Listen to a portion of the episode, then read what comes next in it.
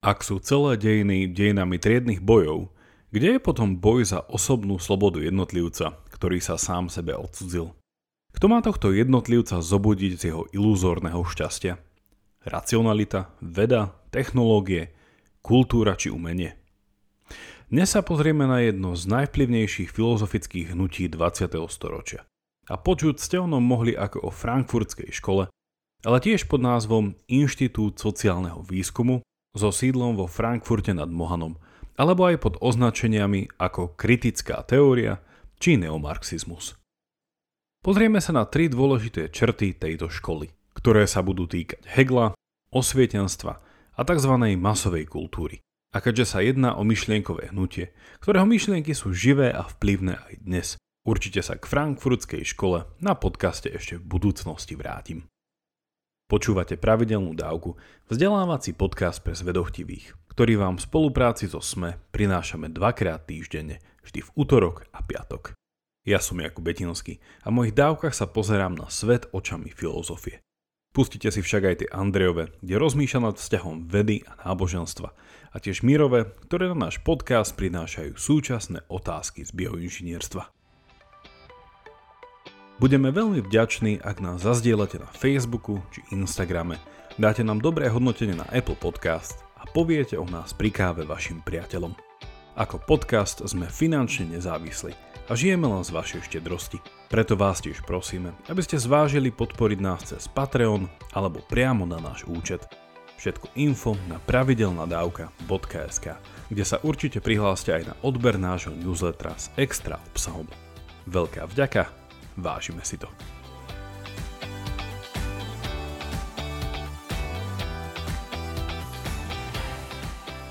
Frankfurtská škola je známa aj pod názvom Inštitút sociálneho výskumu, ktorý bol založený v medzivojnovom období vo Frankfurte nad Mohanom, a to konkrétne v roku 1923. A jeho cieľom bolo štúdium a rozvoj myšlienok Karla Marxa v Nemecku keďže bola ale prvá generácia frankfurtskej školy židovského pôvodu. Potom, ako sa v 1933 dostal k moci Hitler, boli nútení emigrovať do Ameriky a ich novým pôsobiskom sa stala Columbia University v New York City. Túto skutočnosť je dobré počiarknúť, pretože ako sa onedlho dozviete, hlavným myšlienkovým nepriateľom tohto hnutia je práve fašizmus a totalitarizmus, a to vo všetkých svojich podobách ako politickej, tak aj ekonomickej a kultúrnej.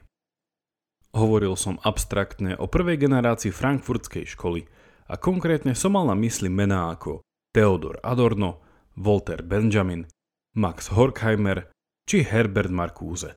A asi najznámejšími mysliteľmi druhej, a teda súčasnej generácie tohto hnutia sú nemecký filozof Jürgen Habermas či slovinský filozof Slavoj Žižek.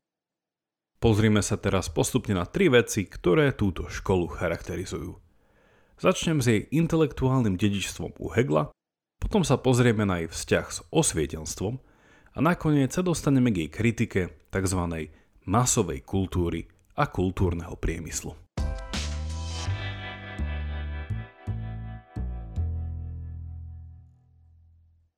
Možno budete teraz trochu zaskočení a poviete si, že ak chce predsa frankfurtská škola reformovať Marxa a marxizmus, prečo sa nezamerať na neho a prečo ísť k Hegelovi?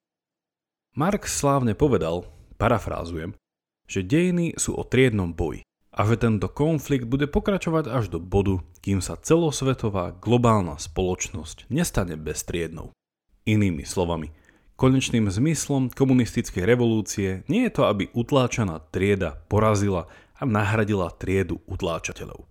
To by nefungovalo, pretože novovzniknutá trieda by sa stala časom opäť utláčajúcou. Prečo?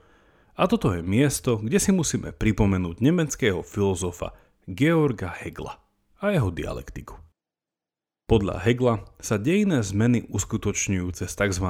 dialektický proces, ktorý sa posúva od tézy a antitézy k syntéze.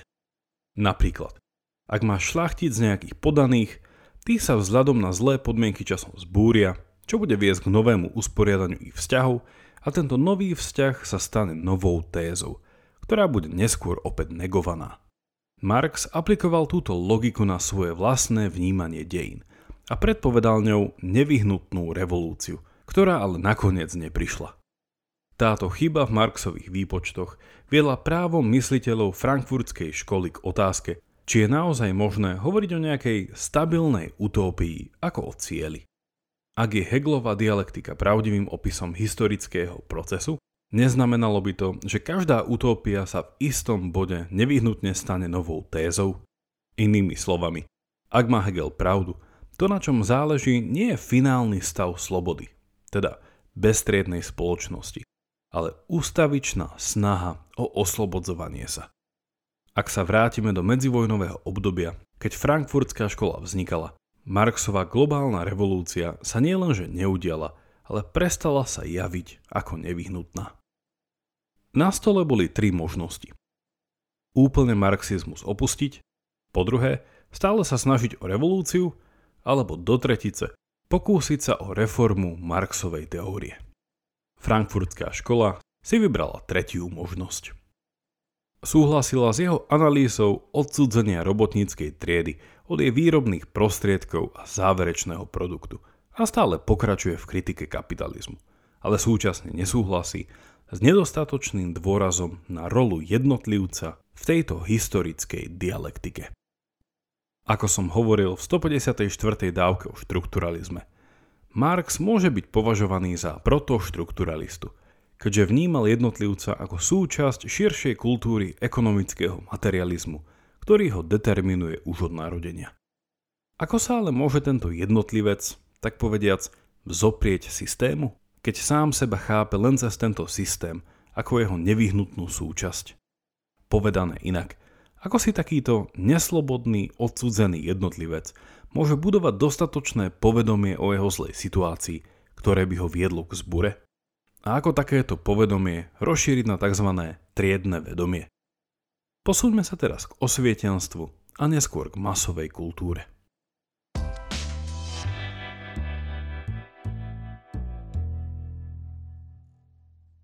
Niekto by mohol povedať, že potrebné seba uvedomenie, teda uvedomenie si seba samého ako neslobodného vzhľadom na zotročujúcu ekonomickú a kultúrnu štruktúru, tak toto sebavedomie by malo byť vecou rozumu. Ak by mal človek viac času rozmýšľať a vyhodnocovať, určite by prišiel na to, že jeho sloboda a spokojnosť sú iluzórne. Je ako Neo pred odpojením z Matrixu. Je ale takéto uvedomenie racionálne? Frankfurtská škola tu vyjadruje veľkú pochybnosť. 18. storočie vek rozumu. Aj tak sa nazýva doba osvietenstva, ktorá bola charakteristická veľkým vedeckým pokrokom a rozum či racionalita tu hrala dôležitú funkciu. Stanoví sa cieľ skúmania a rozum zvažuje a vyberá tie najlepšie prostriedky. I keď Habermas neskôr kritizoval tento zúžený pohľad na realitu, Frankfurtská škola vnímala inštrumentálnosť, teda účelovosť racionality, ako potenciálne nebezpečnú. I keď stále neznevažovala jej celkovú hodnotu. Racionalita nemôže byť bez limitov. Prečo?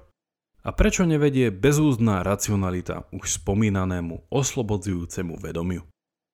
Podľa frankfurtskej školy nám racionalita cez zvýšené poznanie umožňuje, aby sme neboli ponechaní na pospas prírode a práve naopak, stále viac a viac sa učili využívať ju v náš prospech. Jednoducho, vedecký a technologický pokrok. Frankfurtská škola tak uznáva pozitívny vplyv osvietenstva, ale súčasne je skeptická voči tendencii, ktorú má racionalita, ak je ponechaná sama na seba. Ak sa rozum snaží prirodzene získať kontrolu nad prírodou, a ak aj my sme súčasťou prírody, potom racionálne zmýšľajúci ľudia budú mať tendenciu prísť na spôsoby, ako vo svoj prospech kontrolovať iných ľudí. A toto je nielen odpoveď na už položenú otázku, či racionalita sama o sebe vedie k uvedomeniu neslobody, ale tiež je tu daná odpoveď na otázku, prečo viedol tento vek rozumu k dvom svetovým vojnám. Inými slovami, Vedecký pokrok a technologická efektivita sami o sebe negarantujú morálnosť ich smerovania a využitia. Situácia je tak vážna, keďže podľa frankfurtskej školy racionalita nielenže vedie k vedeckému pokroku a blahobytu, ale súčasne má tendenciu viesť k fašizmu. A toto je vysvetlenie mojej úvodnej poznámky, prečo je toto hnutie veľmi citlivé na fašistický, a teda totalitný potenciál. A to nielen v ekonomike a politike, ale tiež v kultúre. Posuňme sa teraz k tretej téme dnešného rozmýšľania, ktorou je masová kultúra.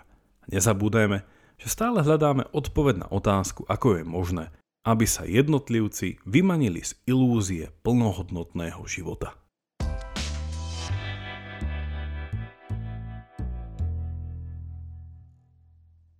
Ak nie racionalita, tak potom by to mala byť kultúra vo všetkých svojich umeleckých formách, ktorá dokáže človeku otvoriť oči. Či nie? Bohužiaľ, i keď frankfurtská škola súhlasí, že toto je tá správna cesta, jedným dychom dodáva, že aj kultúra sa stala medzičasom komerčnou a umenie už viac neoslobodzuje, ale zotročuje. Umenie a jeho potenciál vytiahnuť človeka zo seba samého je využívané na marketingové účely. A ako povedal jeden z predstaviteľov tejto školy, je používané na živenie novej mytológie. Žijeme predsa v dobe celebrít a superstar. Ľudí, ktorých obdivujeme a chceme ich napodobňovať. Na nič nie je k tomuto cieľu jednoduchšie, ako napríklad vlastniť a používať tie isté predmety ako oni. Vráťme sa ale od komerčnej mytológie späť ku kultúre a umeniu.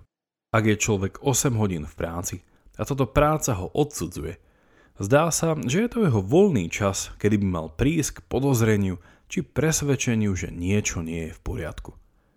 Je tomu ale tak?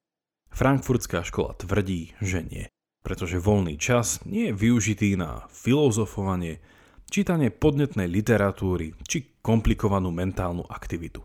Práve naopak, voľný čas má byť na relax a zábavu. Kapitalistická spoločnosť tak podľa nich vytvorila masovú kultúru, teda kultúru pre masy, ktorej cieľom je posilnenie vlastných záujmov na úkor konzumenta. Televízne programy, relácie, streamovacie služby, seriály, filmy, knihy, hudba či rádio sú všetko potenciálne nástroje kultúrneho zotročenia.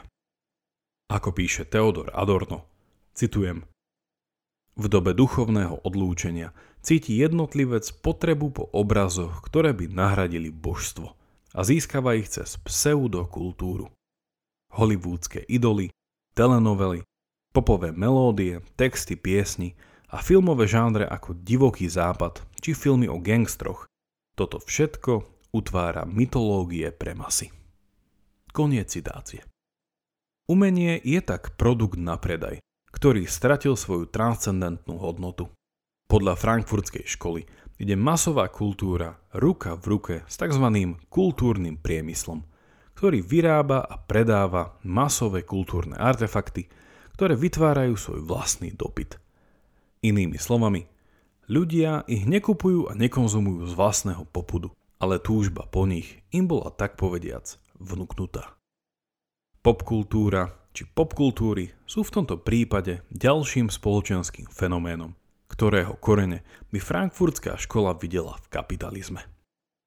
Je potom koniec koncov možné oslobodiť vedomie jednotlivca a širšej spoločnosti prostredníctvom kultúry a umenia? Frankfurtská škola stále hovorí, že áno. Musí ale ísť o umenie autentické, o skutočné a pravdivé umenie, ktoré bude šokovať, ktoré zatrasie spiacim človekom a zobudí ho z jeho konzumného sna. Skutočné umenie sa tak zdá byť tou pravou marxistickou revolúciou. Záverom je potrebné dodať, že druhá generácia frankfurtskej školy bola v mnohom kritická voči svojim predchodcom. A za krátku zmienku stojí myšlienka Jurgena Habermasa, podľa ktorého nie je možné fungovať v nenásilnej demokratickej spoločnosti bez racionálneho prístupu. Na rozdiel od svojich predchodcov, Habermas nevníma racionalitu výlučne ako inštrumentálnu, a teda vedúcu k fašizmu, ale hovorí aj o tzv. diskurzívnej racionalite a následne o potrebe tzv. diskurzívnej demokracie. O tom, čo po tým presnejšie myslel, si ale povieme v niektorej z budúcich dávok. Ak vás táto téma zaujala a viete po anglicky, odporúčam vám 7-delnú sériu od nášho podcastového priateľa Stevena Vesta z podcastu Philosophize This, kde hovorí o frankfurtskej škole oveľa viac a oveľa vtipnejšie. Toľko na dnes a veľká vďaka za počúvanie. Ak máte ohľadom dnešnej dávky nejaký koment alebo otázku, napíšte mi ju buď cez našu facebookovú stránku alebo e-mailom na jakub zavináč pravidelnadavka.sk Už len pripomeniem, že pravidelnú dávku môžete odoberať v podcastových aplikáciách ako Apple, Google Podcast či Spotify. Ak neviete ako na to, choďte na pravidelnadavka.sk kde nájdete jednoduchý videonávod. Teším sa na vás na budúce, buďte zvedochtiví a nech vám to myslí.